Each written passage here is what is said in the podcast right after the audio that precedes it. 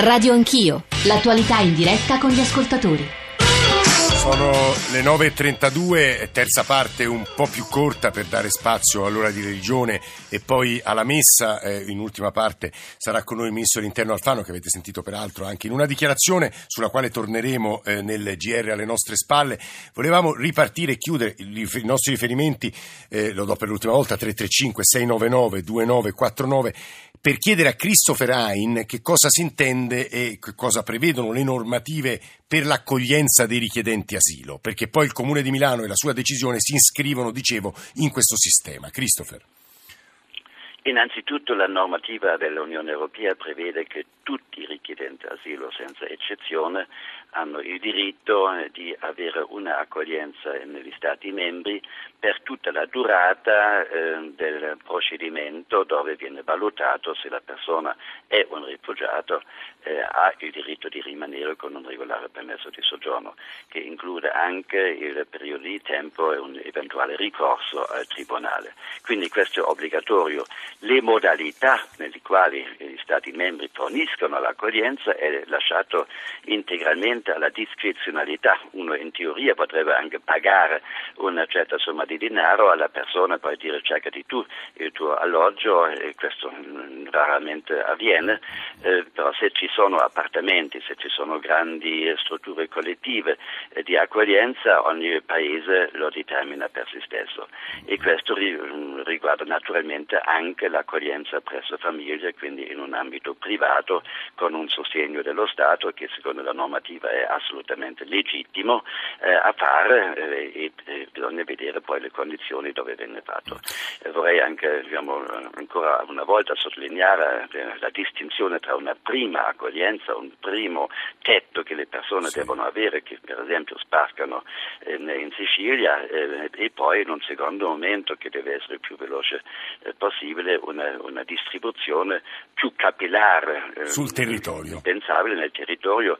Abbiamo in Italia 8.200 comuni, eh, attualmente sono solamente circa 600 comuni che partecipano a questo sistema di protezione. E questo è molto significativo, anche questo dato che è l'ultimo che ci ha fornito Christopher Hein, ex direttore attuale consigliere strategico del Consiglio Italiano Rifugiati, che ringraziamo molto per essere stato con noi. Adesso noi dobbiamo spiegare ai nostri ascoltatori la decisione del Comune di Milano che tante polemiche sta suscitando in questi giorni, eh, facendocela spiegare da Marco Granelli, che è assessore alla sicurezza e alla coesione sociale del, eh, anche al volontariato del Comune di Milano. Granelli, buongiorno, buongiorno Assessore, benvenuto. Buongiorno, buongiorno a lei, ascoltatori. Ed è collegato con noi anche eh, l'ex vice sindaco di Milano, Fratelli d'Italia, Riccardo Decorato. Decorato, buongiorno e benvenuto.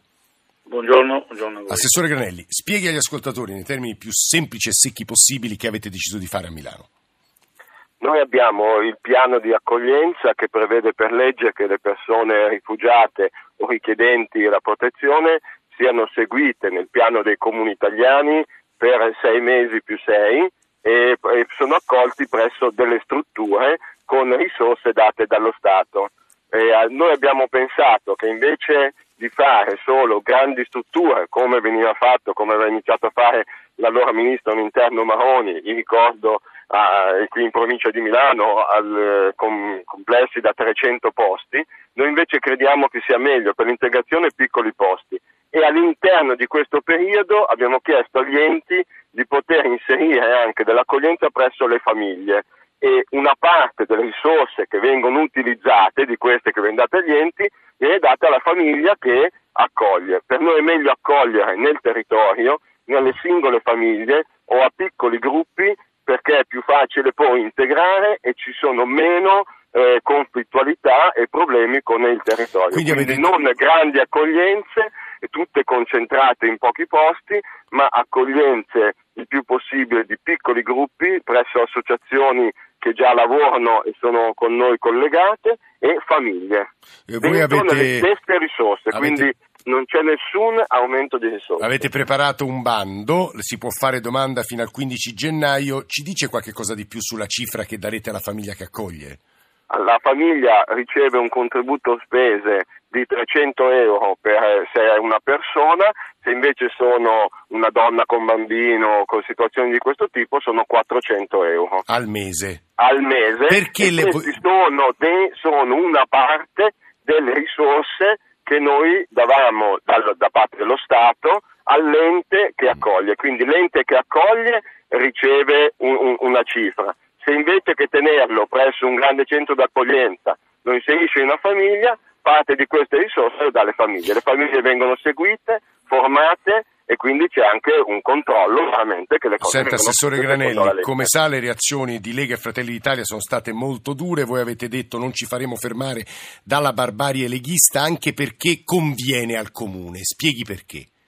No, conviene perché i soldi sono gli stessi, che sono soldi non del comune, ma come sanno benissimo loro, perché questo impianto l'ha organizzato Maroni quando faceva il ministro dell'interno, quindi non capisco perché i soldi li ha decisi lui. Eh, noi invece che fare grandi, i grandi centri d'accoglienza o negli alberghi come appunto faceva Maroni, noi preferiamo nelle piccole associazioni del territorio e nelle famiglie, usando gli stessi soldi, ottenendo migliori risultati e avendo meno disagio nei quartieri, nei paesi e nelle città. È la voce dell'assessore alla sicurezza e coesione sociale e volontariato del Comune di Milano, Marco Granelli, che avete ascoltato, che avrà o non avrà convinto Riccardo Decorato, che è stato il vice sindaco di Milano, Fratelli d'Italia? Guardi, noi abbiamo chiesto che analogo trattamento con un fondo istituito dal Comune di Milano venga fatto nei confronti di migliaia di crostard italiani di senza tetto italiani senza tetto italiani, gente che vive solo intorno al Duomo, ce ne sono un centinaio, che, che ogni sera dormono in galleria Corsia dei Servi, nelle varie gallerie che ci sono in centro a Milano, solo nel centro, per non parlare poi nelle periferie dove c'è molta, molti italiani che dormono nelle macchine perché, o negli scantinati che vengono occupati abusivamente. Noi chiediamo che analogo trattamento venga fatto dal comune con un fondo apposito del comune per aiutare queste persone, perché prima, a nostro avviso, dei rifugiati, ammesso che tali siano e che tali siano stati, per tali siano stati identificati, vengono aiutati le famiglie italiane. Ci sono intere famiglie che vivono in condizioni di notevole disagio. Questi sono, questi sono per noi prioritari rispetto ad altri e a rifugiati che vengono assistiti con altro. Fondo che è quello Senta Decorato, su questo punto ovviamente ora chiamerò a rispondere Granelli, ma sul merito del provvedimento del Comune, che posizione ha lei e il suo partito? Se, se il, il, merito del provvedimento è, a mio avviso, sbagliato met- andare ad aiutare famiglie che devono essere aiutate per tanti altri motivi. Le famiglie milanesi vanno aiutate, ma non mandando in casa degli rifugiati o degli immigrati. Noi vogliamo aiutare le famiglie in primo luogo e, e soprattutto quelle famiglie di italiani che vivono in condizioni di disagio, non aiutandole mandandogli un immigrato o un rifugiato in casa. Marco Granelli, Assessore. Ma guardi, eh, noi abbiamo triplicato i posti d'accoglienza per i senza dimora italiani, Decorato lo sa, quindi eh, vedo che lui si è accorto adesso che ci sono i senza dimora, eh, quando lui governava e faceva vice sindaco erano solo mille i posti d'accoglienza, noi siamo arrivati a 3.000 che da più anni noi accogliamo sempre e, eh, e per questo diamo un servizio concreto anche agli italiani, noi non facciamo differenze di chi ha bisogno come chi ha bisogno va seguito, sia esso italiano, sia esso straniero, se ha i diritti, se scappa da una guerra e non è vero che non sappiamo chi sono queste persone, perché queste sono le persone identificate nel percorso del Ministero e delle forze di polizia. Quindi eh, è bene che Decorato studi bene le situazioni e non faccia polemiche inutili. Noi stiamo aiutando tutti, questo non è uno strumento per aiutare le famiglie, ma è uno strumento per migliorare l'accoglienza e farla meglio quando la facevano loro. Mm, immagino che non vi metterete mai d'accordo e non troverete d'accordo, però decorato una sua replica credo sia opportuna. Ma non è così perché eh, Granelli dice accogliamo tutti, noi diciamo che è prioritario accogliere in primo luogo gli italiani, perché questi italiani, gente che vive in, all'addiaccio, gente che si è dovuta separare dai propri familiari, eh, gente che non ha più lavoro. La crisi non c'era cinque anni fa nelle proporzioni in cui c'è oggi. Oggi le proporzioni della crisi sono dieci volte di più di quella che era nel 2008, nel 2006, del 2005. Quindi fare paragoni con il passato è semplicemente fuori luogo. Noi abbiamo italiani ormai ridotti in povertà, la Caritas ne ha stimati 4 milioni in Italia di italiani a reddito zero, che non c'erano assolutamente solo 5, 6 o 7 anni fa il problema degli italiani poveri è un problema che si guardi, deve porre. Guardi, Decorato e Granelli, nel ringraziarvi per essere stato con noi, avere almeno parzialmente, mi pare, spiegato il senso del, del, provvedimento milanese, che non è solitario. Lo dico perché ci è appena arrivata una mail di Roberto eh, Dalzotto da un comune del Vicentino che credo stia facendo la stessa cosa, giusto Roberto? Buongiorno dottore, Buongiorno sono Roberto Dal Zotto. Sì, Io volevo solo segnalare che anche il mio municipio, il mio comune dell'Alto Vicentino ha messo a disposizione dei nostri concittadini eh, la cifra di 350, di, di 350, euro al mese per chi accoglierà appunto un profugo. Sì. Io volevo segnalarlo perché sa, eh, molte volte fa notizia il, il grande comune, no? Milano. Certo. Ecco, noi nel nostro piccolo siamo un comune dell'Alto Vicentino siamo vicino alla provincia autonoma di Trento e siccome di solito noi veneti siamo considerati un po' più chiusi di altri, eh, volevo in qualche modo così aprirmi a quello che effettivamente no, è una c'è una rete di volontariato in Veneto, poi al di là di tutto e delle ecco, cose che si dicono, Roberto, molto, molto diffusa eh, ha fatto bene peraltro eh, a ricordarci. Io ringrazio molto Roberto, noi stiamo per collegarci con il Ministro dell'Interno Alfano al quale vorremmo porre due o tre domande legate alle cose che sono state dette e scritte stamane qui a Radio Anch'io. Angelino Alfano che saluto, buongiorno e benvenuto Ministro. Buongiorno, buongiorno a voi. Allora, tre domande se ci riusciamo in poco più di cinque minuti. La prima riguarda una coda eh, al dibattito che abbiamo avuto adesso tra Marco Granelli e Riccardo eh, Decorato sulla decisione del Comune di Milano di dare fino a 400 euro alle famiglie, insomma hanno stilato un bando che accolgono eh, rifugiati, richiedenti asilo, insomma titolari di protezione umanitaria nelle loro case. Poi abbiamo scoperto da altri ascoltatori che ci hanno scritto che non è un caso isolato quello milanese. Qual è la sua posizione, Ministro?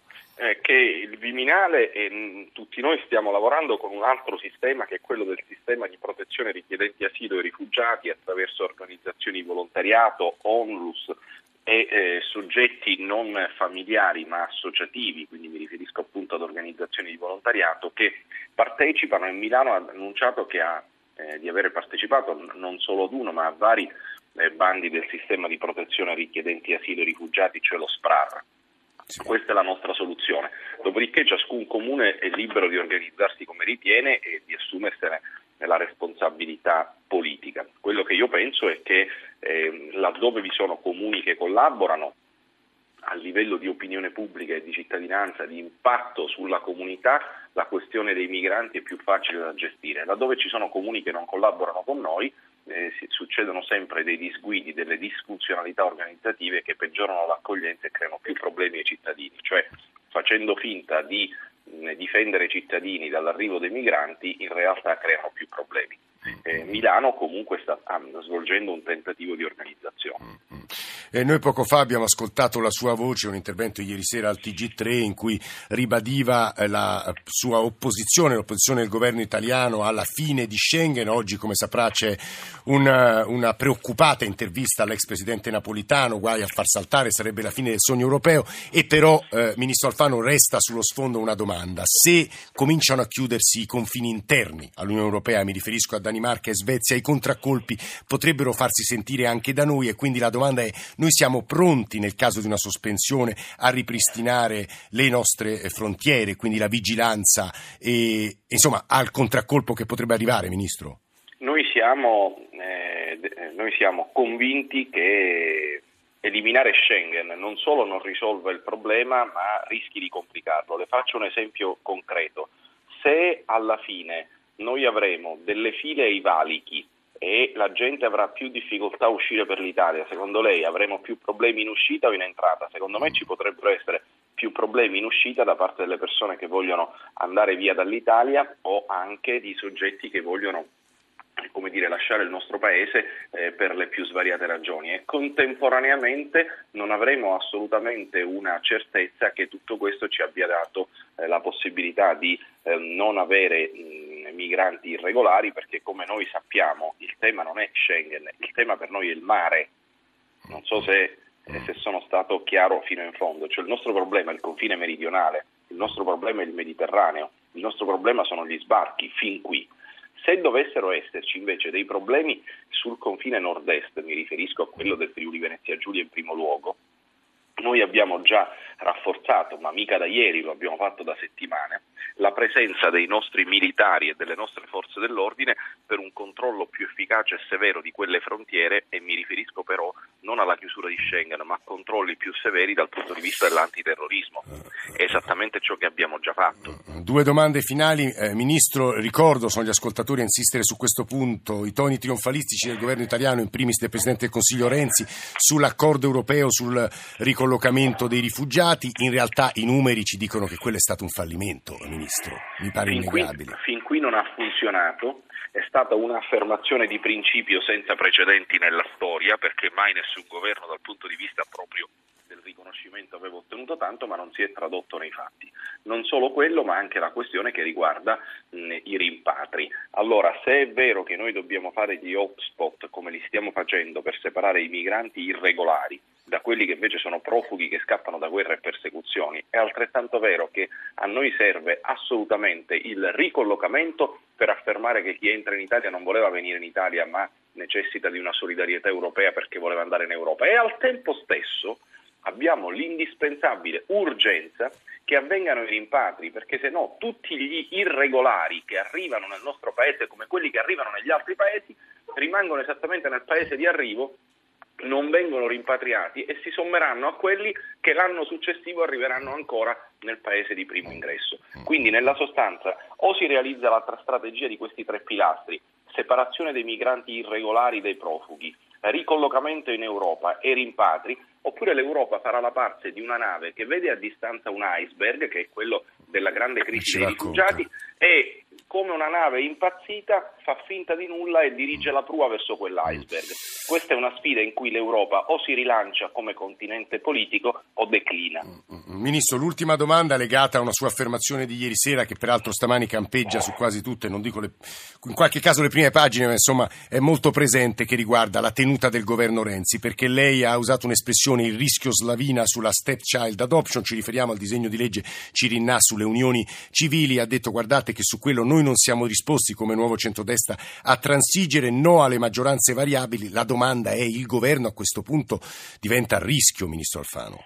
Noi abbiamo sempre detto che questa vicenda non fa parte dell'accordo di governo e dunque nessuno può pretendere da noi che votiamo un qualcosa che non fa parte dell'accordo di governo.